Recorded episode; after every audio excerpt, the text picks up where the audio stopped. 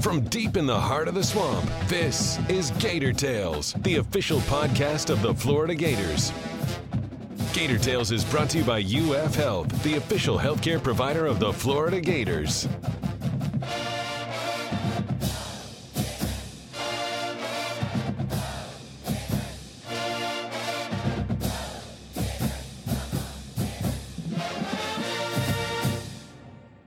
Welcome to Gator Tales. I'm your host, Adam Schick. If this season of Florida basketball was a roller coaster, Saturday saw the Gators hit the brake run on their 100th ride. Much like football, basketball's year came to an end against Michigan, albeit with a different result. On today's show, we'll be joined by FloridaGators.com senior writers Chris Harry and Scott Carter to put a wrap on this season and look to the future, break down the latest news from spring football, discuss some tough sledding on the diamond, and contemplate the worst coaching fits of all time in the PAT.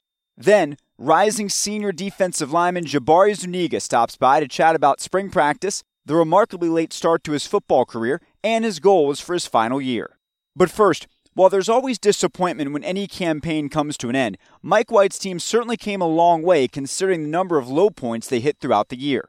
So to open our roundtable, we asked Chris to chart the final stretch, beginning with the home loss to Georgia just a few weeks ago that many thought would keep them out of the tournament entirely. When they lost that game, it, everything seemed um, like it was going to spiral out of control because sure enough, they lost to LSU a couple days later at home in senior night and then lost to Kentucky. That was a, you know, a three game losing streak to exit the regular season. Um, but obviously they salvaged things with the SEC tournament. Really good performance there. Won an NCAA tournament game. They became one of 10 teams, uh, nationally that won at least one NCAA tournament game the last three seasons. There's some really good teams in there, as you can imagine, in those 10. And then obviously it came up against a, a, a much better team in Michigan, 10th ranked team in the country. Um, team that, you know, was, was right there playing for the Big Ten championship, um, a week earlier. Uh, so just to look at the season in a in an overall brushstroke. You know, 2016, it's a lot of losses. Mm-hmm. Uh, now, having said that, that's 36 games. 12 of them came against teams that are in the Sweet 16 right now. Wow. Third of their schedule came against teams that are still playing basketball. Hmm.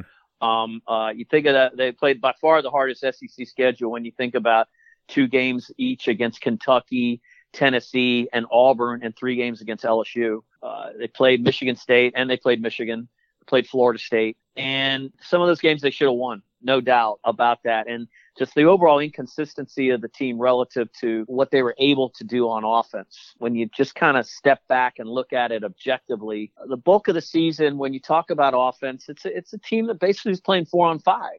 You can't run stuff through the post uh, with Kevarrius Hayes. Um, now, he was played pretty damn well offensively late in the season, but he's not a facilitator down there, Adam. He's mm. a guy who's like, a, get the ball into him. Maybe he can make something uh, work with a with a little jump hook or something like that. And we saw a little bit of that. He made a couple elbow jumpers the last couple weeks. You know, something we hadn't seen. But I mean, he's not a guy you get the ball into. He's get, he's going to find cutters and stuff like that. They, they they didn't have a guy like that. So um, that's why Mike White decided to slow the slow the game down, uh, play at a at a pace that probably uh, more benefited um, Andrew Nembhard, uh, true freshman who started 36 games at point guard, which is really an incredible thing. Ended up with the second most assists ever for a true freshman playing point guard at Florida. Hmm. Um, inconsistent scoring when you from KeVaughn Allen. Uh, inexplicable uh, first two thirds of the season from Jalen Hudson. Mm-hmm. Um, a guy who you went in the season thinking this guy's probably going to score 16 points a game for this team and ends up scoring 10, but through half the season was averaging less than six. KeVaughn Allen was a guy who, you know, just disappears sometimes, and which was kind of the story of the Florida offense. Now you take that to uh, into the tournament, played really, really good for I'd say 30 minutes against Nevada. Then Nevada does some things that that complicated the game for Florida in terms of, you know, went into a, a run and jump press that kind of got Florida out of whack. Then went into one of those scoring droughts. Uh, there was some bickering on the sidelines, a little bit of that going on, and you know they righted it. Uh, they found a way to still win the game and beat a team that was ranked in the top 10 basically for the entire season. Uh, that was a feel good moment for this team, just like the LSU wins uh, earlier in the year were. But then ultimately, you run up against a Michigan team. Uh, as good as Florida has been on defense all season, Michigan's one of the best, maybe the top defense in the country. they basically face guarded perimeter guys and said, "We dare you to drive because we have a, a, seven foot one redwood sitting down here ready to uh, take you on." And uh, it's just kind of how, how things worked out at the end. Um, 14 point run over the late first half, uh, beginning of the second half. To Florida exits the NCAA tournament. Final games for Kevarrius Hayes, KeVaughn Allen, and Jalen Hudson. I, I give a great shout out to Kevarrius Hayes, who I think was the really the linchpin inside the locker room in turning things around for this team where it was at 12 and 11 or where it was after the Georgia game, just kind of um, holding everyone together, keeping the chemistry um, light and in a good place in the locker room, and really being the guy. Like Mike White even said it a couple times the last couple weeks him. He said that he goes, I turned things over to Kevarrius Hayes sometimes because he became the voice in the locker room. Sometimes when things are going up and down, players don't necessarily want to hear the coach talk all the time. They will listen to a, a respected teammate. Certainly, that's what Kevarrius Hayes is. KeVaughn Allen leaves as the number six scorer in school history with 1,723 points. Jalen Hudson will leave as the number two uh, in terms of points that transferred to Florida. Only, I think only behind Dorian Finney-Smith. So both came from Virginia Tech also. Mm-hmm. So uh, now you turn to next season. You kind of salute this team you know, you look back a little bit and look at missed opportunities, but look at where they ended up. They, they ended up in the tournament that everyone wants to finish their season in. Uh, do you want, is, is 20 and 16 good enough? Is round of 32 good enough? No, nobody wants that. But uh, there's some good teams in the history of the University of Florida that didn't make it out of the first weekend as well. Florida's, that's been Florida's case the last two seasons. I mean, Billy Donovan from 2001 to 2005 didn't make it out of the first weekend. Wow. So, uh, uh, Florida uh, is trending upward, I think two years ago. Yeah, they're in the Sweet 16, or excuse me, in the Elite Eight. Finished a few possessions away from having a chance to play in the Final Four, but I think things are are are in a good place right now. And um, Mike White has a plan for what he wants to do with this team as he moves on. Uh, the foundation of this team, obviously, are these three freshmen that'll become sophomores next year, and there's a second foundation of freshmen coming in. Obviously, uh, uh, that'll be here next fall. That is a re- recruiting class that just about every service has as one of the top three to five uh, classes in the country. So you got that three really good sophomores, three really good freshmen coming in. That's a pretty good uh, uh, foundation from which to build, and there may be other players uh, that'll be here that we don't know about also. As far as those rising sophomores that you just mentioned, I'm curious with each one of those where you think they can improve the most this offseason and where they really need to improve the most to be that foundation that the program is built on. I think the most impressive thing, Adam, about what Andrew Nembhard did over the course of his season, and this is a guy, I think he led the team in minutes played too. I mean, he, he was on the court basically the whole season. His offense wasn't very good at the beginning of the year, and it got better as the season went on. If you don't believe me, ask Trey Waters of LSU, who popped that three pointer right in his face that basically put the uh, Gators in the NCAA tournament. His ability to drive, his ability to read defenses, his ability to finish, and certainly his three point uh, shot got better as the season went on, a lot better. And uh, he gets credit for that because he was a fixture after practice, also working with Mike White on mechanics of his shot, and it, it certainly paid off uh, for Florida down the line. One of the things that Nembhard will be able to do, the Gators need to get a post guy in there mm. because he had better post players at Montverde Academy than he had at Florida. And so we haven't even seen some of the stuff that the guy is able to do, some of the uh, like lobs. If he gets a center that can do a, a classic pick and roll, John Egbunu would have been perfect for it. Patrick Young guy would have been perfect for it. Someone like that. Then get somebody, someone in the post.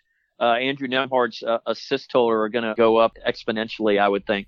Um, that's one thing that will help Andrew Nembhard. Noah Locke, uh, Noah Locke needs to take care of his hip pointer. I dogged him the better half of the second second half of the season. He wasn't getting the lift in his shot, and he was fighting through stuff. This is a tough kid. He's going to work a little bit on his conditioning on his body, firm up his body somewhat. But uh, you know, he's going to keep working on his shot. He's going to keep working to get to become a better player.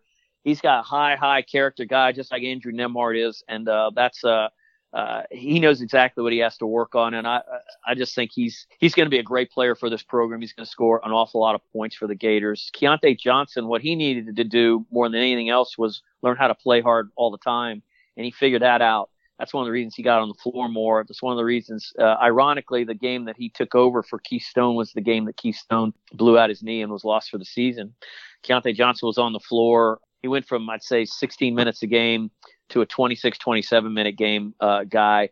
he stays out of foul trouble, he can really affect games just by being on the floor, getting in the mix for offensive rebounds, defensive rebounds, tips.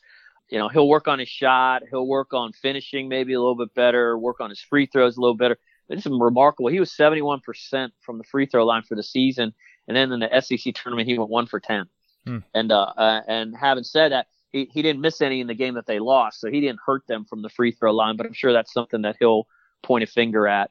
But uh, those are three obviously really really good players. It's funny. This is you know at Kentucky you look at great freshmen and you're not asking me what are they going to do to get better because they're gone. Right. Okay. Yeah. So these are three really good freshmen who are going to be here next year, and that's obviously uh, uh something to for Florida fans to be excited about, especially on top of the new fr- freshmen that are that are going to be on their way here. And that's the last component of this I was going to ask you about. I think it's been highly publicized that Florida's got two McDonald's All Americans coming in, which is a pretty rare thing in Gainesville. So tell us about these freshmen and specifically, do they address what I think most people believe is Florida's biggest need, which is having some size inside? I would be hesitant to to just say yes to that actually because you're talking let three guys. Scottie Lewis from New Jersey is a is a six six wing, uh, an incredibly athletic wing. Um, uh, anyone who watched the highlights from the McDonald's dunk contest this week saw what he did in that competition. It was it's, re- it's freakazoid stuff. But he's also high, high, high, high motor player who will get on the court and say, I got that guy. He loves to play defense. He loves to practice. He is the whole package is going to be, I, I believe he's going to be everything that the headlines are going to say he's going to be. So you have him coming in to play what would be a, a two, three, probably some four position player. Uh, Tre Mann, local kid who ended up going to the villages is a uh, volume shooter, volume scorer, but he's going to give Florida something they haven't had in the last two years as a true backup or true second point guard. He's noted as a scorer, but has really improved his ball handling, and he's he's said publicly that's something he really wants to improve on over the course of the summer. Now you got two guys in addition to Andrew Nembhard, you got who needs to go get a breather. You're not turning things over like the last two years with Chiozza and with Andrew to KeVaughn Allen, who's just not a natural point guard. He's not naturally assertive enough to to be that kind of guy, a, a facilitator like that. Mm-hmm. But you do also have a guy who has uh, a ridiculous range, come in and he can drive and get his own shot. So, okay, now we got two guys like that. Now you bring in Omar Payne, who's a six nine post player, very long, athletic, uh, elite shot blocker. I'm not sure he's the definitive five guy that, that maybe we're talking about. And maybe not some guy who can come in and be that guy right away. I think whoever that five player is going to be, um, is probably somebody that Florida's going to go out and find on the grad transfer market. An experienced player who's looking to go somewhere and, and come in and play right away, who's a finished product. That's what they need. So, talking about next season, obviously the freshmen becoming sophomores, that's a big part of the story. Another part of it is guys that are leaving. And, Chris, you talked about maybe some grad transfers coming in to help the Gators, but they're going to have some more space now because they have a few guys that already announced that they're leaving the program pretty quickly after this run ended yeah, Monday was the day for exit meetings and you know one-on-ones uh, where the whole staff sits down with with players and they evaluate what guys' roles are um, or roles will be in the program. And um, you know, after sitting down and talking to the coaches, uh, Keith Stone and Mike Okauru and Deaundrae Ballard decided they want to pursue their careers at a different place. So uh, that was quite a that's quite a development when you think about it because you're you, I, I was just talking about maybe a grad transfer coming in here and there, but now all of a sudden you have multiple uh, scholarship openings for potential guys to come in. And, uh, you know, how does that impact Florida right now in terms of losing these guys? Well, if you step back and look, Keith Stone obviously was hurt. Uh, he got hurt in January 19th at Georgia. He suffered a season ending knee injury. I mean, uh, best case scenario, Adam, he could return and be ready to play perhaps in December maybe in January. And by that time, maybe he's looking at things saying, uh, I think there's guys that are in and they're going to be, you know, the rotation may be settled by then. Now he's opted to grad transfer. Well, I mean, he, I don't know how different his scenario is going to be somewhere else, but he feels that's for him and he is scheduled to graduate this, uh, this summer. So obviously we wish him the best of luck. It was uh, tragic what happened to him and very unfortunate, but um, you know, he's made that decision and he moves on. Um, Mike Okauru is a guy who probably played more last season than he did this season. His role um, you know, I've talked about this a lot the last uh, few weeks. The rotation for this team really got smaller, and the reason uh, that happened over the course of the season is because uh, Mike Okauru and Deaundrae Ballard started playing a lot less, and so that left them with the the numbers that they had. And Mike Okauru maybe maybe his best shot is to go play at a at a mid major kind of place where he can get more time, and his minutes on the on the floor were just probably not something that he was excited about and maybe he didn't hear what he wanted to hear in the exit meetings in terms of what his role would be um, next season. With regard to Deaundrae Ballard, this is a guy I believe you know earlier in the season he had he was you know playing a lot more. He was playing uh, you know I'd say 16 to 18 minutes a game. And then his his time on the floor really was cut back significantly. He had some, some problems with defense. Um, you know, when, when when you look at guys, it, it, it, they can score, but you also have to prevent guys from scoring. And uh, what determines playing time is an element of trust when it comes to the coaching staff. And if you look at a guy like Deaundrae Ballard, who is obviously a talented scorer, and but at the same time, I think if you broke it down, I think he had uh, five or six DNPs, coach's decision. I want to say over the last maybe um, eight to nine games. So maybe he saw that as writing on the wall too. And all these guys have a chance to go to to maybe lower level uh, places. I imagine Keith Stone may get some feelers out in terms of for uh, for high majors or what have you. But uh, again, he's I use this with respect. Okay, he's damaged goods because he's dealing with a repaired knee, a surgically repaired knee that he just had operated on uh, less than two months ago. Mm-hmm. So uh, we'll see what their options are. But obviously, uh, uh, we we wish them the best. They obviously represented Florida in a good way. You never heard anything bad about those guys off the floor, and you know, we want nothing for the best for them, but uh, it opens up uh, some possibilities for the Gators in terms of there's already, I believe it's over 400 names already in the grad transfer portal. Wow. Or excuse me, in the transfer portal. The, the grad transfers are the one who can come in and play right away.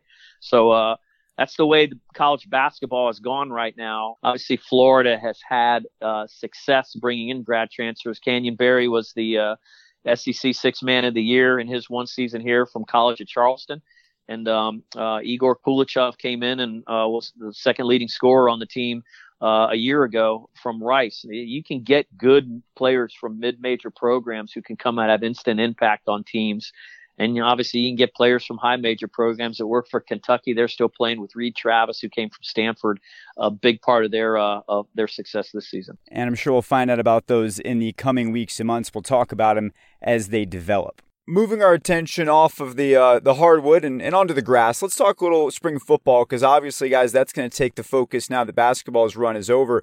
Uh, Scott, what's the latest from spring ball, at least in the last week, that, that you've seen? You know, they're almost to the middle point of uh, camp, Adam, and uh, not a lot of news uh, really out of camp. Uh, the biggest news probably so far was earlier this week, Antonneous Clayton. A guy who arrived at Florida with a lot of promise back in 2016 he announced he's uh, transferring, which wasn't a surprise really, but it was kind of in the timing because, you know, he participated in the first five practices of camp. Even last week, uh, you know, everybody was asking him about transferring, but he said, you know, he's got a new young son, his girlfriend's a student and about to graduate. He just felt it was important to try to finish what he started and get that one big year at Florida, kind of like Jachai Polite did last year. Uh, those two guys came in together their careers have taken different paths. So Polite's an NFL draft, and Clayton has now uh, decided to transfer to see if uh, an opportunity arises out there where he can get on the field. He, uh, despite being a top recruit that year, uh, the guy only, uh, you know, had 11 tackles in three seasons and obviously redshirted last year, uh, to try to, you know, grasp the defense that Todd Grantham installed and, and move to that buck position. And it looked like he was going to have a, maybe a chance to, go into spring in a major role there. But then, you know, they, they picked up John Greenard from Louisville as a grad transfer.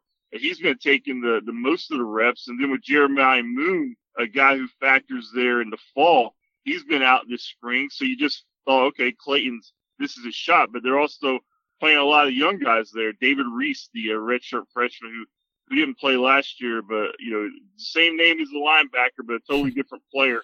He's getting work there. And I think the coaches have been impressed by him. And, you know, you got to believe a player like Clayton, um, he's probably, you know, getting some of those hints and maybe he could still produce, but sometimes it's best just to go somewhere else and try to see if new scenery uh, leads to production. And I think that's what he's going to do because you know you look at him and he looks the part, guys, but we haven't seen it on the field, and uh, until he does that, obviously he's just going to be a guy that we talked about as a great prospect who who didn't uh, fill out the potential at Florida.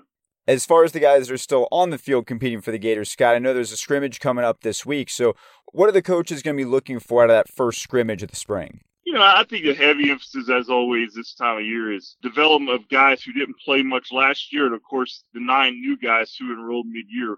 Uh, they where have they progressed at midpoint of camp to see where they may fit in come fall.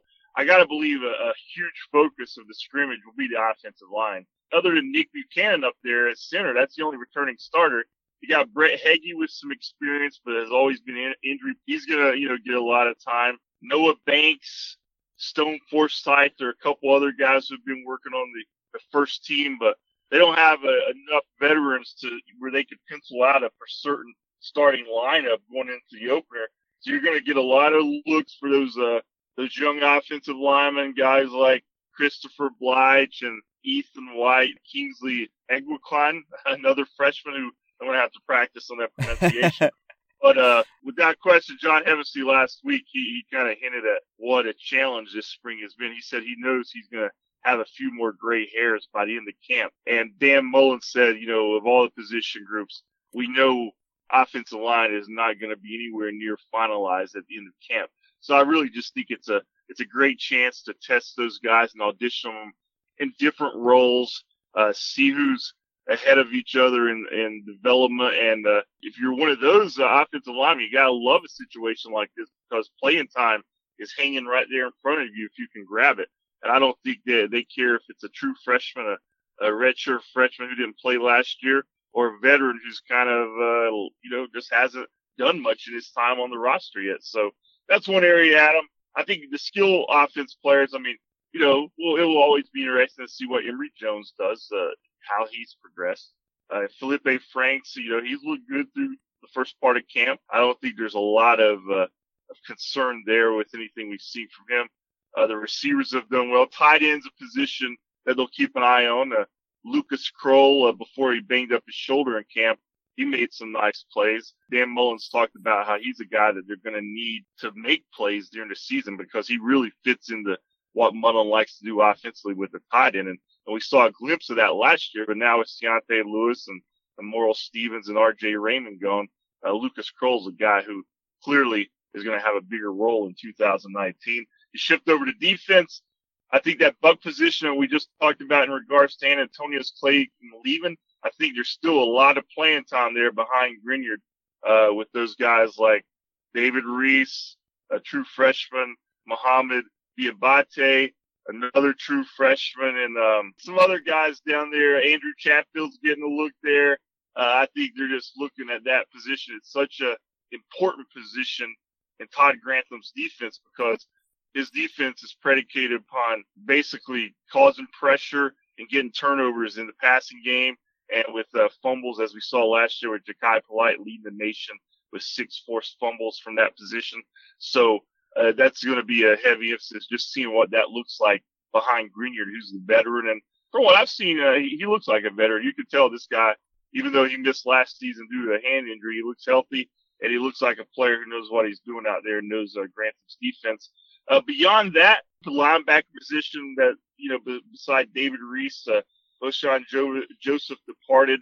So I think they're going to look at Amari Burney's getting the most looks there, uh, during camp. And I think as of right now, you probably pencil him in that spot beside, uh, Reese, but there's some young guys on there. Uh, you know, Jesiah Pierre is another guy who we've seen work on the outside and some inside, a true freshman. So interesting, you know, typical spring in that regard. A lot of, a lot of unknowns, but also in relation to the past recent history with the Gators, a lot of positions, especially on offense, there's more stability there than, than we're accustomed to seeing lately. Want to move things over to gymnastics and talk about their performance at the SEC championships. Remember, they won the regular season SEC title, which is something that only recently has been awarded. Uh, but then they have, of course, the actual championship meet, which they came in second at. So that's kind of the, the prelude to what's next, which is NCAA's. Scott, what can you tell us about gymnastics outing in uh, in New Orleans? They went down to Cajun country, Adam, and uh, I mean the Gators had a great performance. It's just that with about 10,000 fans, uh, most of them LSU fans. LSU uh, won with some, uh, you, know, you could say home cooking judging, which often happens in gymnastics. Florida's benefited from that, I'm sure, in the past. Uh, I think it cost them at the SEC championships. Uh, they could have easily won that meet. Again, if there was one area that prevented them from, it's the vault. Now they're on to Corvallis, Oregon for the regional. And from there, if, if they finish in the top two there, they'll, they'll advance to the finals, which, you know, looking at the bracket, unless something disastrous happens, you're looking at Florida being in the NCAA championships again. And with a chance to compete, I think it's still Florida, LSU, Oklahoma, UCLA. If you're going to say, okay, who's the four favorites in the nation? The, those four schools are in the mix with, uh, I think Oklahoma the favorite, but all those other schools can take advantage if, if they have an off night. And, and the Gators have a great night. Anything could happen, as we've seen in this sport.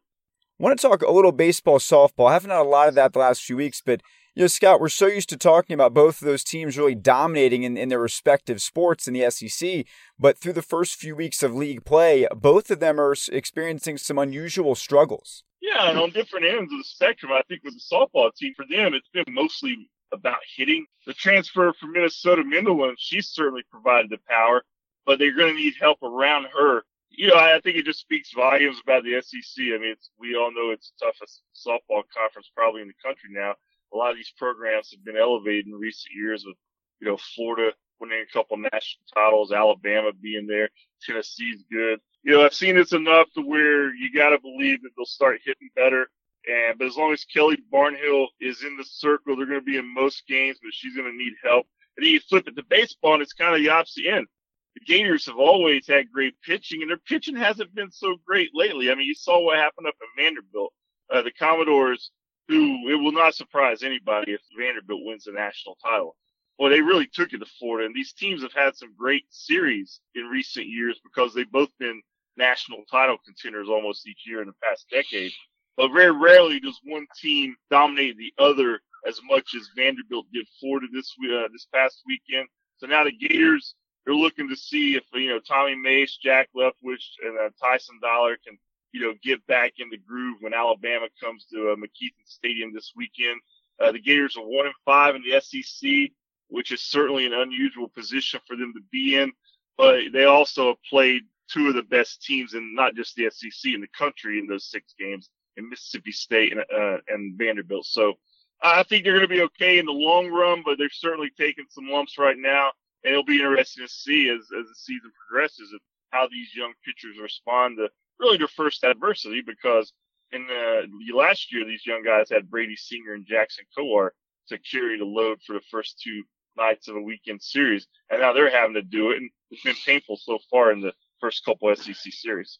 Moving on to this week's PAT, uh, what happens in the immediate aftermath of the end of the college basketball season and the conference tournaments is you start to see some parting of ways with coaches, and we saw that in the SEC both with Bryce Drew and Vanderbilt, and also Avery Johnson in Alabama. And I'm kind of intrigued by the Avery Johnson in Alabama because that's one that even from the get go, it just didn't seem like it was a fit. It didn't seem like it made sense, and ultimately proved that it didn't work out. He only went to the tournament once in four years, and and they've they've split up. But uh, I'm curious for you guys if there are other examples you can think of of maybe a, a high profile coaching situation that just didn't work and maybe seemed like a weird marriage from the get go and ultimately went the way that, that most people expected. When you said we were going to talk about this, I thought of Steve Spurrier going so, to the Redskins at the so time. So did I. So I, yeah, then that was pretty easy. But at the same time, you knew he was going to eventually go to the NFL, and I don't know that it would have been so bad of a fit had he gone somewhere else where a general manager would have been in place. And he said this. In fact, I saw a story this week in the Washington Post they sent a great freelance writer, Eric Adelson, up to Georgia to do a story on Spurrier at, at that camp. And uh, I think his quote was something along was, I, I didn't do a very good job. He goes, uh, and the GM didn't do a very good job. And the GM was the owner. So who do you think was going to leave? So um, being in a place where he didn't necessarily have to pick the player, somebody with some knowledge would have helped him there. But in terms of the worst fits, I mean, I think Jerry Tarkanian when he went to the Spurs, do you remember that? I mean, that does I think it lasted 18 games. He got in a feud with the owner uh, about he said he needed a better point guard. Okay. And this is where how this goes back to full circle. His point guard at the time was Avery Johnson, by the way, who ended up winning, who ended up winning an NBA title uh, for that team. But the to me, the worst fit ever anywhere is Tim Floyd going to the Chicago Bulls. He went there to rebuild the uh, to rebuild that team after Michael Jordan left. I think Pippen stuck around a little bit after that. But I mean, that was an utter disaster. Uh, had such success at Iowa State, and then he is. I want to say they at one time they were like five and forty or something like that, and Michael Jordan's playing minor league baseball, calling him Pink Floyd, and and uh, uh, I mean, ultimately, of course, he got fired, and he ends up going to USC and gets implicated in NCAA stuff there. Now he's at UTEP. You talk about a fall from grace for this guy. But I mean, it just started with a spiral with that. And to me, I don't think that was ever fixed because I don't know what Tim Floyd did at Iowa State to to warrant being trusted with at that time obviously that was a marquee franchise in the NBA that had just lost the greatest player in history it was just kind of weird fit from the get-go for me but I I don't necessarily think the Avery Johnson thing was that out of line uh, but there're going to be some uh, there's a lot there's going to be a lot of college jobs open in the next couple weeks. There's going to be some maybe there'll be some things that uh that don't look right in this wave of of hirings coming up.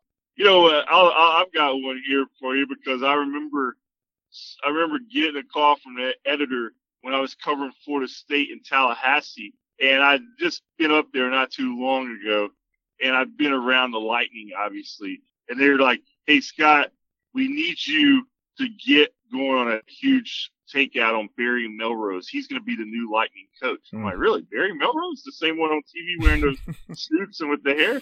He's been out of coaching for like 20 years. no, he's a new coach. This is a big move. So so I spent all day tracking down people from Barry Melrose's uh, past, talked to his sister, talked to his high school coach, talked to all these people in his small hometown up in Canada. Wrote this story that made the uh, A1 section of the Tampa Tribune the next day, and I think within two or three weeks, Barry Melrose was gone. he, I, I can't remember exactly. I think it was like 14 or 15 games that he lasted as head coach. Uh, he is a classic case where, yeah, Barry Melrose did have some coaching success with the LA Kings, took him to the Stanley Cup back in the early 90s. But he also had a guy on that team by the name of Wayne Gretzky hmm. who, who played a big role.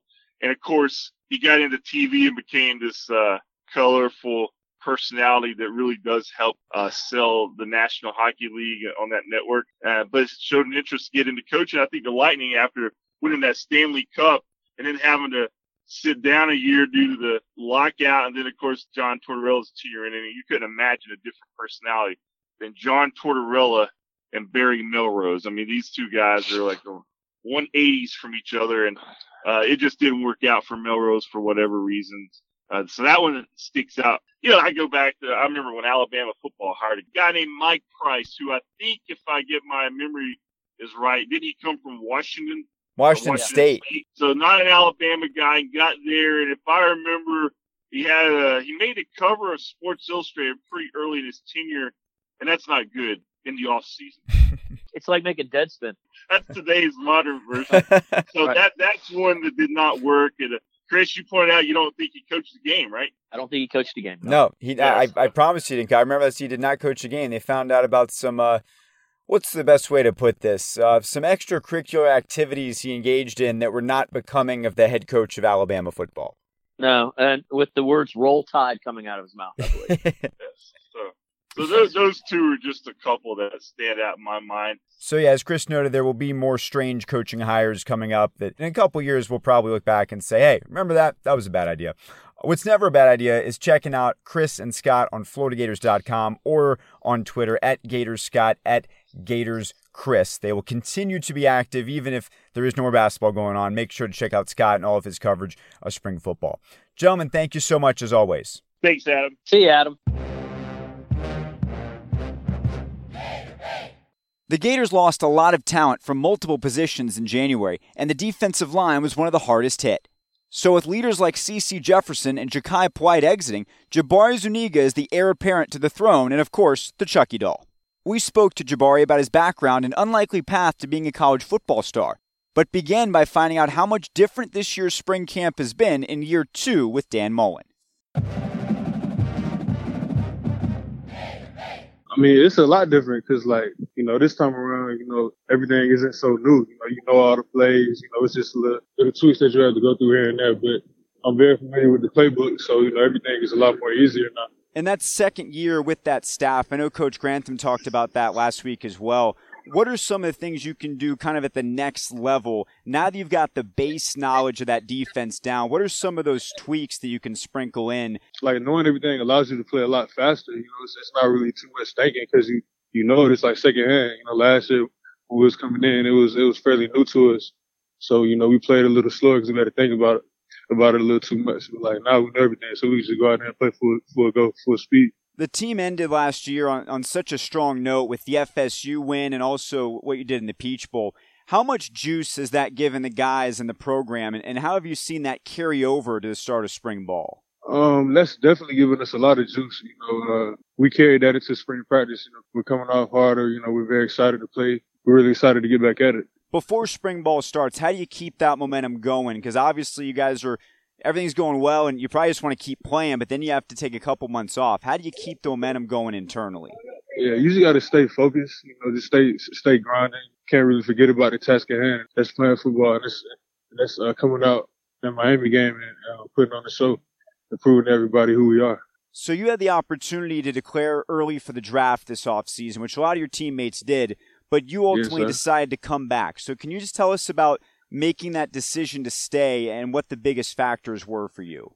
Um, really, you know, I feel like it was a lot of things I can improve on, you know, on the field and off the field, but but especially on the field because I feel like with another year under my belt, you know, I can just sharpen my tools a lot more and get a lot better. I know you also talked about the importance of graduating and how important that was to your mom. Can you talk yeah. about the role that, that that played as well? Yeah, my mom really wanted me to graduate as well, so that definitely was was a factor of me coming back. Just trying to uh, get the best grades I possibly can and work across that stage. Now we have something in common. We're both from Marietta, Georgia. You went to Sprayberry. I went to Walton High School. So rivals, yes, but uh, but from the same place. So I'm yes, curious sir. about your experience growing up in Marietta, Georgia, and uh, about your family. I grew up in a in a single parent household until I was about eight. My mom and my stepdad he was a basketball player, so so that was that was real big in the household basketball. But in high school, my sophomore year, I was I was talking to Coach Toomer and Coach Gresham. Those are my uh, language arts teachers. They would always tell me, "Come out of uh, tribal spring ball." They were always just bugging me and stuff. So you know, I got out there and I kind of loved it. That's kind of uh, the main reason I'm here. So you didn't even play football until your sophomore year of high school? Yes, sir. The spring of my sophomore year. Wow. Were you really into basketball before that because of your stepdad? Well, my dad also played in the NBA as well. But my stepdad also, he really wanted me to play basketball because that's, that's what he did. That's what his son did. So, so I was a basketball player all the way up until I was about 15, 16. Everything changed yeah. when I uh, got out to the spring football field. So when you got out on the field for the first time, what clicked for you? Why did you love it so much, even though you started it so late? Well, my um, the time I was playing tight end, and it was this big guy. He was about six two, about three hundred pounds. He was a tackle. I came across the field on the drag route, and he laid me out, and I kind of liked it, you know. So I had this idea that you know football was just a violent game, and it hurt and all of this, but you know, he hit me that hard and it didn't hurt. You know, I got up smiling. you know, talking junk. So, you know, that was really it. You know, I just love the uh, physicality part of it. So how did you become a defensive guy? Because I know you know you talk about basketball, tight end. That's a similar. That's like an, an Antonio Gates thing going on there. How did you get yeah. to the, the defensive side of the ball? Um, I guess it was just my uh, my size. Because like I said, I started out playing tight end, but we was down in numbers a little bit on on the defensive side of the ball. So so I, I started playing defense, defensive end and tight end. But I guess I was just better at the uh, defensive side of the ball. But don't get me wrong, I like tight end too. yeah. You'll you'll play two ways if they want you to, right? Oh yes, for sure. when it got time for recruiting, I mean, you hear now players are recruited when they're in seventh, eighth grade is when it starts. As late as you were in the process, what was the yeah. recruiting stage like for you, and, and how did schools find out about you so late? I had this guy Bailey Sharp. He, he plays for Auburn right now. He was one of the top offensive tackles in the country. You know, he had everybody coming out coming out to the school. He had, you know, UGA, Florida, uh, all the big name schools coming out. And, you know, my, uh, my position coach would tell me, you know, if you put on the show against him, and I started looking at him too. So, you know, that's what I did. You know, I just started going, going hard in practice. And I guess people took notice.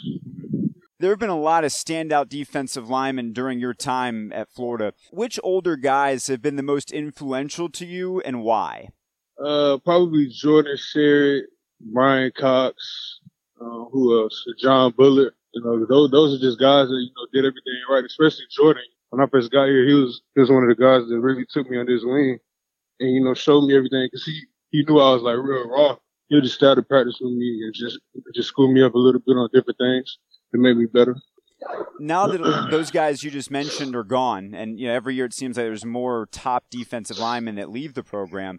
How have you adjusted yeah. to being more of a leader and someone that the younger guys look up to? It's honestly something new to me because I'm because I'm always so used to being uh I guess I'm the quiet guy on the team, but you know it's being being the oldest. You know you got to step out your comfort zone a little bit, lead the uh, younger guys. That's also uh one of the main things we're trying to focus on and coming back is just leading, just being that leader that my team needs which younger players do you feel like you've helped so far, and, and what have you done that, that's made an impact on them? Um, well, it's it's a lot of um, a lot of the pass rushers. You know, whenever whenever they're rushing, you know, they'll just come back to me and ask me, you know, um, to critique them a little bit. You know, and then that's that's another thing. You know, we have a lot of young guys that are really hungry and they actually ask for help. Cause like usually when you come in, you know, you're scared to ask for help. You just wait for somebody to uh, to try to help you, but they'll like come to you and they'll ask you, did I uh, spin right or did I uh, what move should I should I work in this predicament? You know, but I guess uh, some of the guys, probably the main guys, probably uh, Mohamoud Diabate. Mm-hmm. He's gonna be real good because you know he's he's a very hungry uh, young player. He's always trying to get critiqued, so so I say him. You've been on campus for a long time, and you've seen a lot of things. You've done a lot of things. I'm curious, what are some of your favorite memories so far from your time on the field? That's a hard one. uh, I would say probably beating beating Ole Miss when they were the uh, when they were the number three team in the country. Mm-hmm. Or, or, no, no, no, no. I, I, would say the LSU game. That's right. Yeah, the LSU game. That, that kind of put everybody on notice of how good we were. It's amazing how many of your teammates I've interviewed over the last year who have all said that game as their best memory. Why is that so important to the guys on this team? Well, I just feel like, you know, that was, that was one of the top teams we played that year. You know, uh, LSU and Georgia, you know, those, those are two games that, that we really do not take lightly we look at those games as rivalry games. You know, we look to come out and, and put on the show for those games. So when it came down to crunch time with LSU, you know, we, uh, we kind of knew we was going to win that game as well because we was ready and uh, we was determined. So you know, we got the job done. Now, in the classroom, I read that you're majoring in religion, which is pretty unique. Yeah. Can you tell mm-hmm. us a little bit about that and what types of classes you take for that major? Um, it's it's a lot of interesting stuff that you wouldn't have a clue about. Some people practice some very intense religions and some interesting religions, so it's a lot of stuff. So, talking about some of the other sports on campus, a video went viral a couple weeks ago when the basketball team was in the SEC tournament. Andrew Nembhard hit that three, and the whole football team goes nuts inside your video room. Can you talk about the connection with other Gator athletes and what that means to you guys?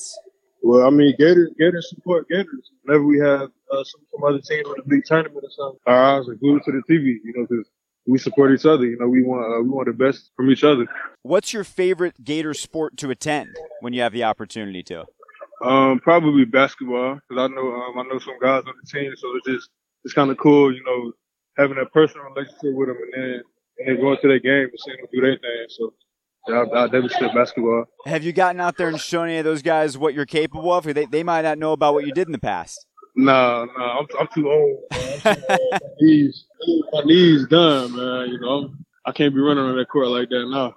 Y'all gotta save it for the football. That's right. Outside of football, what are some things you enjoy doing when you have some time away from training and, and all the things that you have to do? Yeah, uh, really, like me, I'm a, I'm a guy that likes to, you know, play the video game. You know, sometimes I like to uh, get on the official with my uh, cousins and, you know, just relax really. But we don't have, uh, we have free time away from football. You know, I just like to relax, you know, just so caught up on the football field, you know, you can't really, you don't really have time to do a lot of things. So, so, you know, when it's all over, you know, you just want to relax and just, just enjoy life. What are, what are your favorite games? What, what are you usually, uh, what are you usually doing? Uh, my favorite game right now is UFC three. Yeah, that's definitely my game. I, I feel like I'm, I'm definitely the best on the team, but you know, I feel like I'm the best on the planet at that game, man. yeah. Which uh, which teammates you most like to challenge when it's when it's time to game? Uh, Rayside. Well, right now I'm in a few with Rayside Jackson. He kind of he kind of running from me a little bit because uh, we we played we played about about three months back. You know, I beat him like two times in a row, and I, I ain't never got my rematch, so you know, kind of running from me a little bit right now. Well, hopefully he hears this and he, he gets back there and gives you that rematch. Uh, yeah couple final things for you, just bringing it back to football. Uh, so much of spring ball is about seeing what the younger players can do because they're getting their time out there. Which yeah. young players have impressed you the most so far through spring ball? I would say uh, Mohamoud Diabate. You know, he's done a real good job. Um, and on the offensive side of the ball, I'd probably say Kingsley, number 65. Mm-hmm. He's really impressive. You know, he's doing this thing with uh, juniors and seniors. You know, so, so that's really impressive.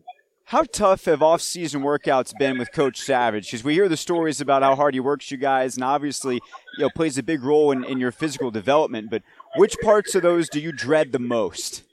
I don't know. I'll say our hardest workout is probably the the Valentine's Day lift. It's more of a mental thing because because you know you're like the weight that you do, you're expected to fail, but you got to finish it. You know what I'm saying? Like we'll do like like like probably about 16 plates, you know, in total, and we'll do it for like three sets of 10 you know, the last last set, you get to ten, you think you're done.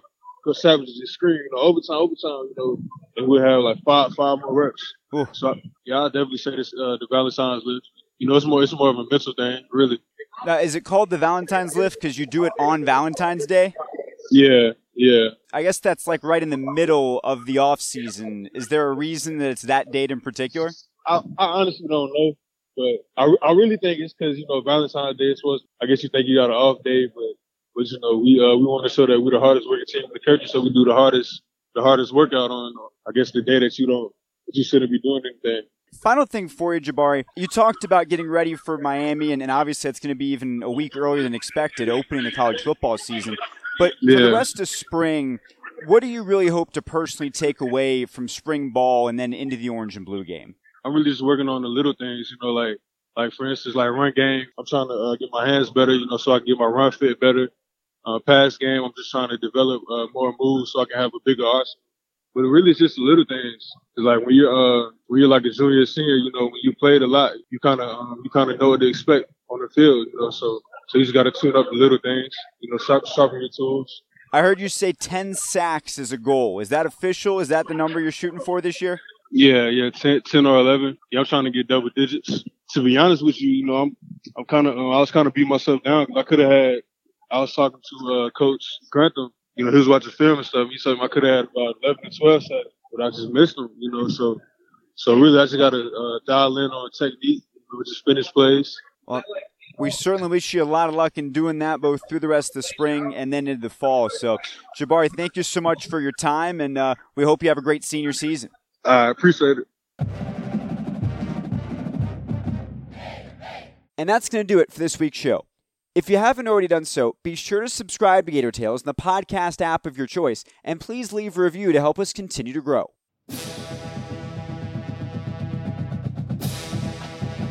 Head to FloridaGators.com for info on all of this week's action, and make sure you come back next week for an all new episode. Until then, I'm Adam Schick, and I'll see you in Gainesville.